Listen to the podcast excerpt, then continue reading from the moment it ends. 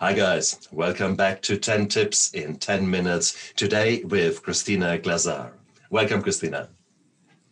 Thank you, Stefan, for this nice introduction. So, I want to talk a little bit about the program that I use to work with my VIP clients, who are all women who live with an alcoholic.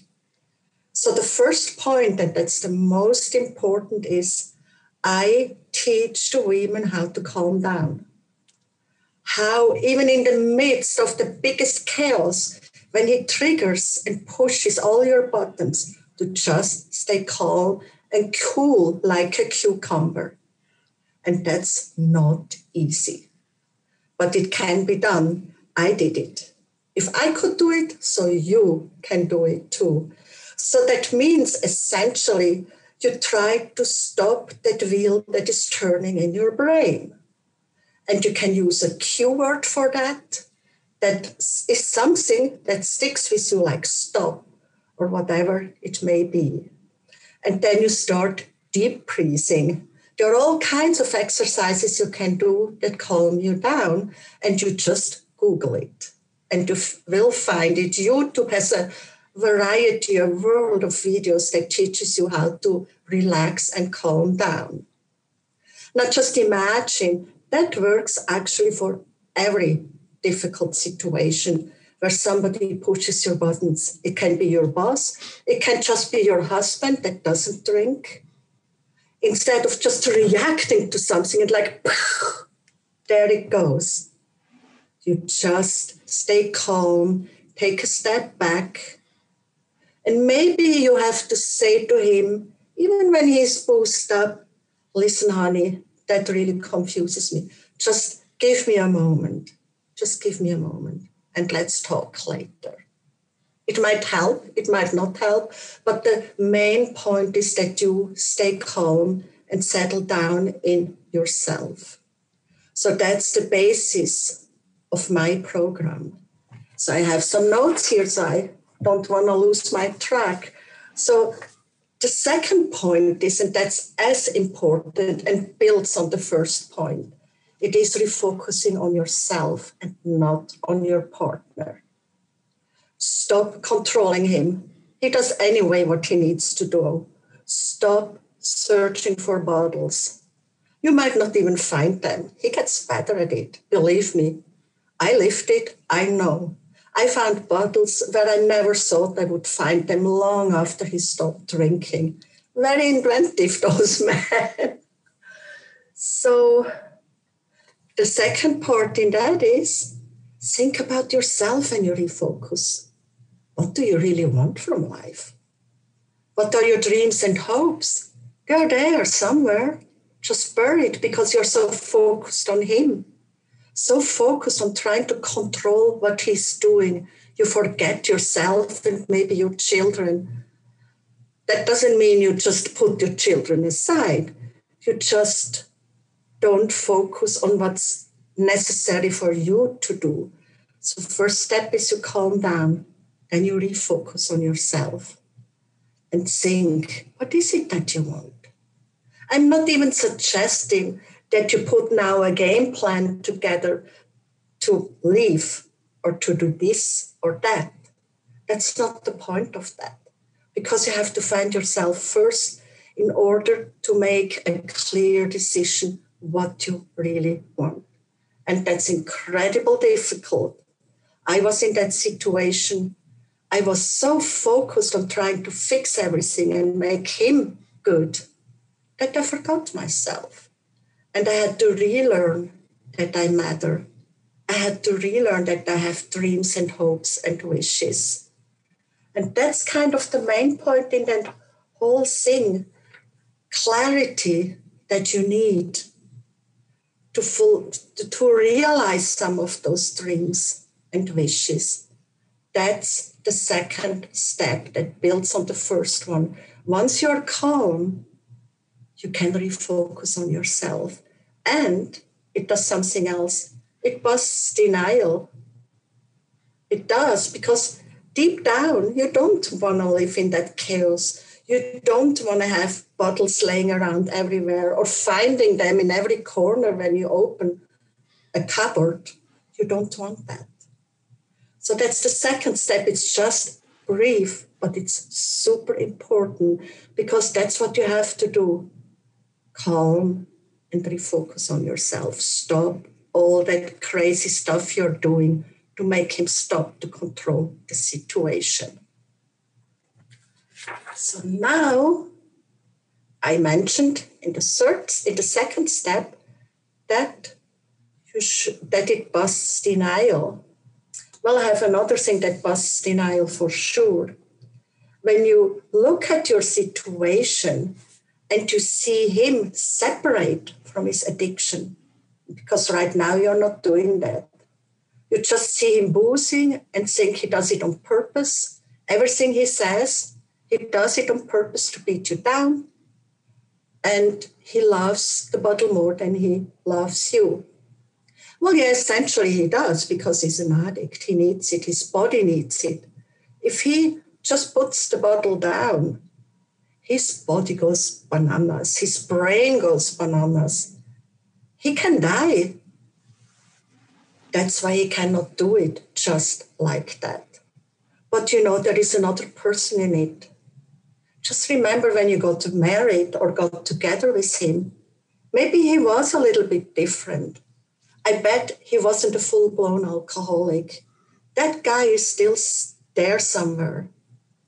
So you have to separate these two people. Now you can look at the addiction and what he does without anger. You can take that anger, at least push down a little bit. It doesn't just go away, it's not that simple. But you know now it's the alcohol that makes him do that stuff. And I know that's really hard. I know.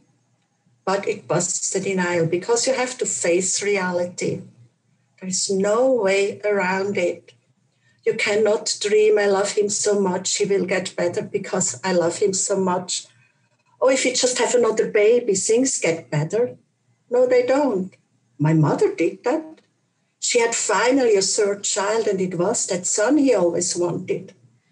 Didn't change him at all. He just drank more because he couldn't deal with the other child around him that makes noise and demands, and especially a son who focuses on the father as a role model. So just keep them in mind. You have to face reality. And it doesn't mean it has to be so bad. It just gives you control over yourself, over your own thoughts. And you can separate that whole chunk addiction and your life, him, separate from the addiction it has nothing to do with love for you or not loving you. It's the booze that makes it so bad. It's the booze. And he cannot just stop like that. It's wishful thinking. So, what do you do? That would be the next step. You want to speak your truth. How do you do that with an alcoholic when he is droned out or whatever word you want to use for that. Well, you can speak with him, but there is a little trick to it. When you speak with him and share something that maybe bothers you, don't accuse him of something. You just have an argument like that. Don't judge him, tell him that he's a bad person. In your own words, of course. You probably don't tell him you're a bad person, you probably say you're a jerk, you're an idiot. You cannot communicate with an alcoholic like that. Just imagine if somebody is insane. You talk with an insane person like that, trying to speak your truth? So, the point of that whole exercise is that you're allowed to share your truth. You just have to do it in a way that doesn't trigger his anger. That's the whole key. And that goes back to separating yourself from his addiction and him and focus on yourself. This is about you, that whole program I offer. It's all about you, it's not about him. It's about you because you have to heal all that pain, that hurt, disappointment that has to heal. And if you can, you you have to find a way to do that. If you can't, we'll never have a peaceful conversation with him, even if he stops drinking. And that's hard when you look at him and he's boosted up and sleeping out his, you know, hangover or whatever you call that in this situation on the couch. And you rather want him in the bedroom that you don't have to look at him. It's just reality. just reality, ladies. Okay, did I cover all? Yes, staying calm and assertive. That's just the only way to do it. Calm, assertive, know who you are, know what you want, which leads me right into the next point healthy boundaries. So, how do you do that with a boozer? You can if you follow all these little tips and follow through with what you say. So, example, he comes home at midnight completely drunk. You're already in bed and sleeping. At least you pretend to sleep and are not really awake and just hoping. Maybe he comes home, is he drunk or not? You know what I mean. so then he finally comes home and to pretend to sleep, maybe you really sleep, and he just barges into the bedroom, makes noise, falls down, drops the shoes. And of course, now you're really awake, whether you slept or not. And your night is kind of screwed up now because you're upset, you want to cry, but you still pretend to sleep, right? But you can't sleep anymore until the morning, or at least until you hear his snoring. So you can set boundaries and you have to make it about yourself. That's key. So in this situation, don't go to him and say, You always come drunk home. I hate that about you. Then you come in and make the, the noise and all that. I hate that. You're an idiot. I hate you. And he's up there. You have the biggest argument that you probably are going to lose and end up crying. So you can do it a different way. So you stay calm, pick the right moment where he isn't completely gone and calm. You know, those boosters always have moments where they're in a good mood, that happy moment they have, and they have exactly the right level of alcohol in them. And then you say to him, honey, listen, I have a little request. You know that I have to get up at six in the morning and the kids go to bed too late anyway. So when I finally can turn in at 11 and you come home at midnight or 1, that's okay.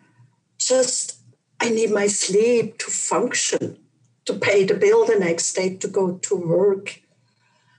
Would you mind if we make some sort of arrangement when you go out and sleep in the guest room? Or maybe I set up the bed nicely for you and you can sleep. Then you don't have to worry to wake me up and make noise. You just can go in. It's just a simple example. It, you know, you know your hobby, the words to use. You know which words trigger him and which words don't trigger him. So use those pick that moment where he is a little happier and not searching for more booze because he needs it. That's really a bad moment, or when he's already aggravated. And the most important thing know why you ask for a boundary. Again, it has to be about you, about your well being. Don't make it about him. That's super important. And now, what do you tell him if he breaks your boundary? Well, tell him, you know, if I get if I get too run down, I might have to take two days off and go to Sibyl or whatever girlfriend you have just to have a little bit better sleep, that they get a breather for me, that they can function again. Again, use the words, don't use my words, use your words. The things that he reacts positive to it.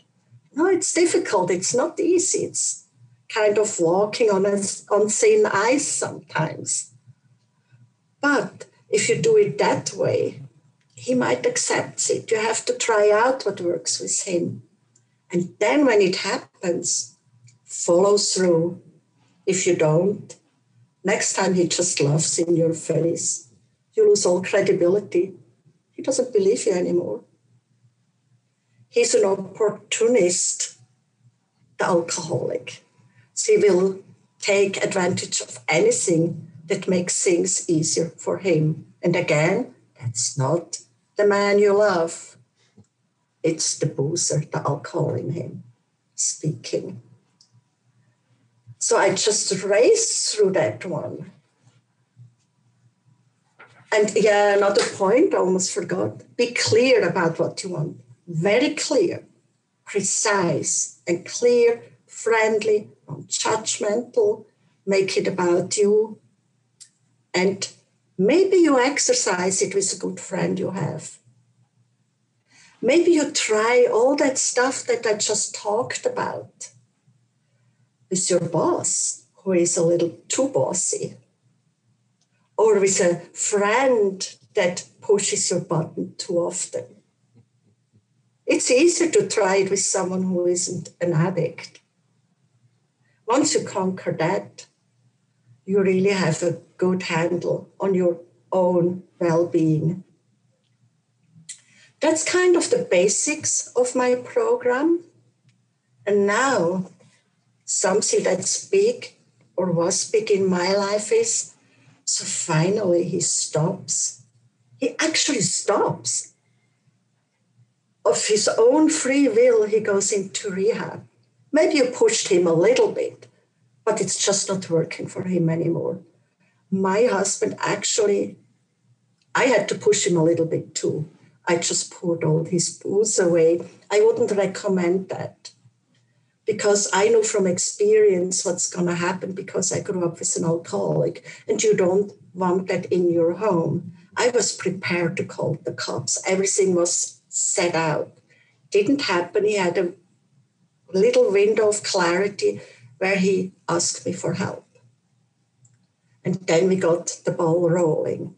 So, ladies, now that day comes, he goes. First, he thinks, Yay, a little free time for me, because, you know, he's gone for a while, hopefully, if he's lucky and can go into a decent rehab program.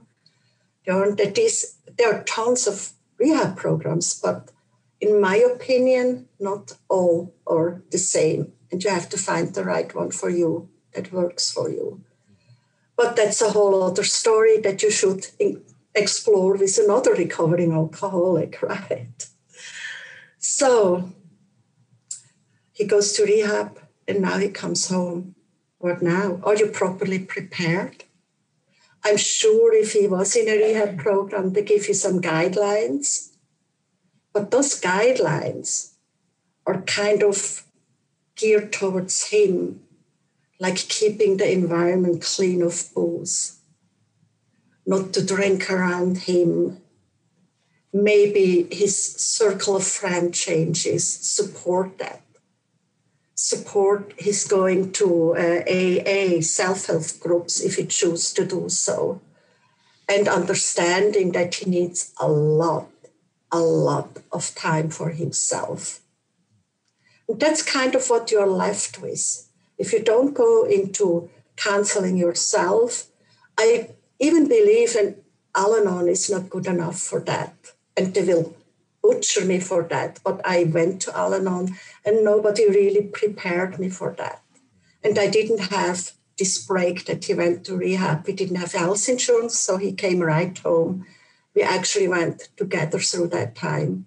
But I'm kind of a little weird in that aspect.